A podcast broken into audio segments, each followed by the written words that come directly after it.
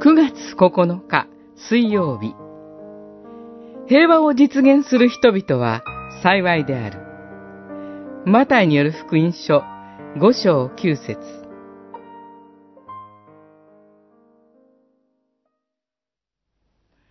平和を実現する人々は幸いである。その人たちは神の子と呼ばれる。5章9節主イエスの時代、神の子と呼ばれる人物がいました。ローマ皇帝、アウグストゥスです。ローマ帝国の礎を築いた神君カエサルの子ですから、まさに神の子です。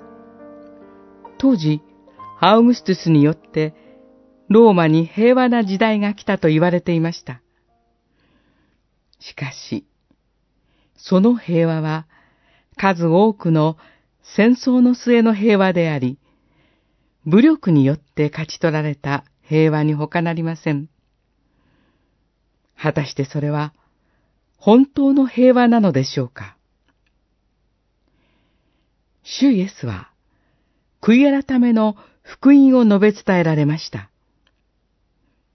神の見前に悔い改めて、罪の許しをいただくところに、真の平和の土台があります。そして、その罪の許しに生きる者こそが、誠の神の子です。キリストの贖いの恵みによって、罪の苦しみ、重荷から解き放たれるところに、私たちの誠の平和があり、救いがあります。復活の主イエスは、あなた方に平和があるように、と言って、弟子たちを使わされました。ヨハネによる福音書、二十章二十一節私たちは、平和の使者として使わされています。